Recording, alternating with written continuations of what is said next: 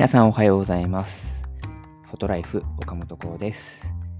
6月11日日曜日、え収録をしております。えこの番組では写真のことをテーマに、え日常、旅のこと、気づきだったりとか、えーハウツーとか、時々、まあ、インテリアのこととかを取り上げたりしている番組になっております。今日もよかったら最後まで聞いていってください。えー今日はですね、都内は天気がちょっと、まあ、雨が朝から降っていて、ちょっと悪いんですけれども、今日はですね、まあ、僕、ちょっとお話ししようと思っているのがですね、ちょっとずっと実はこの1、2ヶ月間作っていたものがありまして、写真集を、えー完成することができました。はい。えっとですね、ちょっとまた、あのーちょっとどういう方法で、えー手に取っていただけたりとか、見ていただけたりとか、あのー、分かっていただけるかみたいなことは、またちょっとしっかり決まったら案内しようと思っているんですけれども、予定では、えーいくつかのお店さんに置いていただいて、販売させていただくみたいな、え形を考えています。あとはオンラインですね。あのストアーズっていうネットのオンラインショップがあるんですけれども、そちらのサイトを、まあ、前も一回、あの写真集作ったりとか、前回写真展をやってた時に、展示した作品を、まあ、今も販売してるんですけれども、そちらの方でも買っていただけるようにしたいというふうに思っています。うん。まあ、ちょっと写真集、自分としては、あのグループ展とかを今までも何回もしていて、なので、そのなんかみんなでこう作るみたいなものは、割と3、4冊ぐらい作ってるんですけれども、自分個人単体としての写真集に関しては、販売するものに関してはこれが2冊目になります。ただ、まあ、2冊目って言っても、前回というのがあの何回か取り上げてるんですけど、あの広島の江田島市さんと一緒に取り組んだものをこうまとめたものだったりするので、自分で、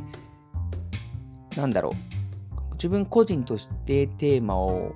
持って取って作ったものっていうものに関しては、これが初めてになります。なんで結構というか、まあ、すごく、まあ、というかめちゃくちゃ、まあ、思い入れのある一冊にこうなったかなっていうような感じです。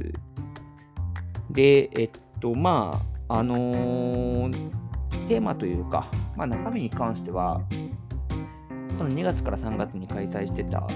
柔らかくて温かいという写真展、個展をしていたんですけれども、それをまとめた一冊になります。本当はその写真展の最中にあって、置いて見ていただけるような形を取りたかったんですけれども、まそこまでちょっと手が回らず、まあ、このタイミングで作って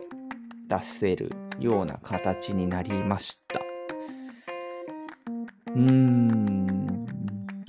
写真集とかって皆さん作ったことありますか？あの僕結構作ってて、その、なんだろう、一番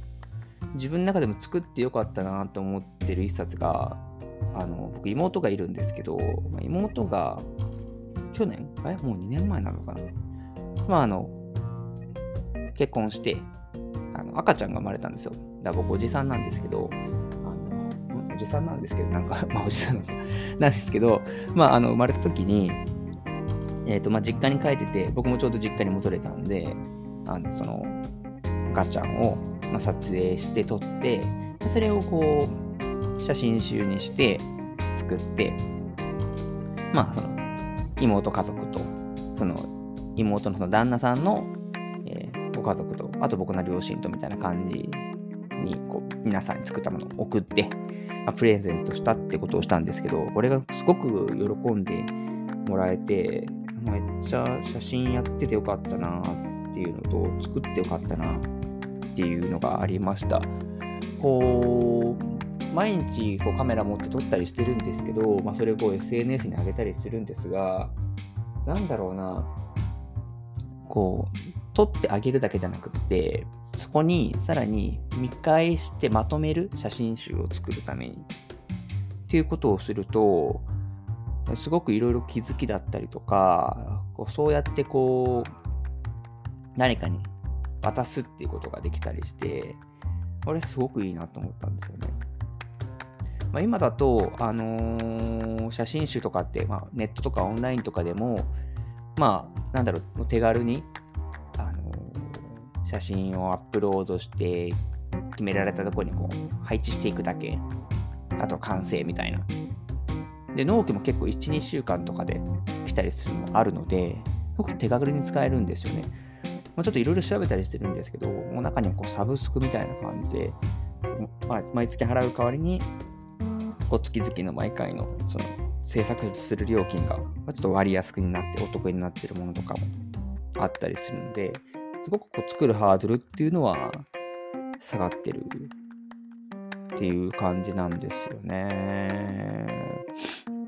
めっちゃ軽になった。まあ、これちょっとあのー、僕が普段お世話になってる、この間、なんだろう、フィルムの言動のラボさんの方ともお話ししてたんですけど、まあこれちょっと僕話したんですけどね、やっぱこう、自費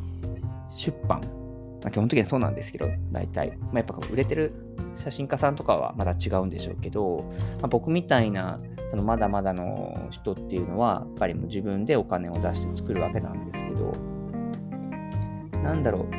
うゼロベースからやっぱりそういう印刷所さんで作るっていうのはなかなかまだハードルが高くってやっぱそういった方にこうまあ印刷とか紙とかその方法っていうのは限られてしまうかもしれないですけれどもそういったオンラインのサービスとかで作ることができるっていうのは今の時代すごくありがたいですよね。なんでこう、もっと、なんだろう、サービス展開をますます広げてもらえたらなっていうふうに思ってます。まあ、紙の用紙を、まあ、欲を言うのであれば、例えば中の中間ページとかはちょっとこう一部紙を変えれるだとか、ね。まあ、あとは字のフォントもっと増えるとか、あとなんだろうな、まあ、サイズとか形のバリエーションが増えるとか、なんかもっともっとまあ、あの写真集を作るっていうユーザーが増えれば、それに伴ってサービス増えていけるのかなと思ったりするので、ぜひよかったら、あのこれ聞いてる皆さんもちょっと作ったことがないって方いたら、ぜひちょっとこう挑戦してみてください。スマホの写真でもね、いいですし、まあ今、いろいろね、アプリで、あの、もう、撮ったらなんかこうフィルムルックな感じに仕上がるアプリとかもいろいろありますんで、ぜひそんなんで気軽に取り組んでもらえたら、めちゃめちゃ楽しい体験になると思うので、やってみてください。はい。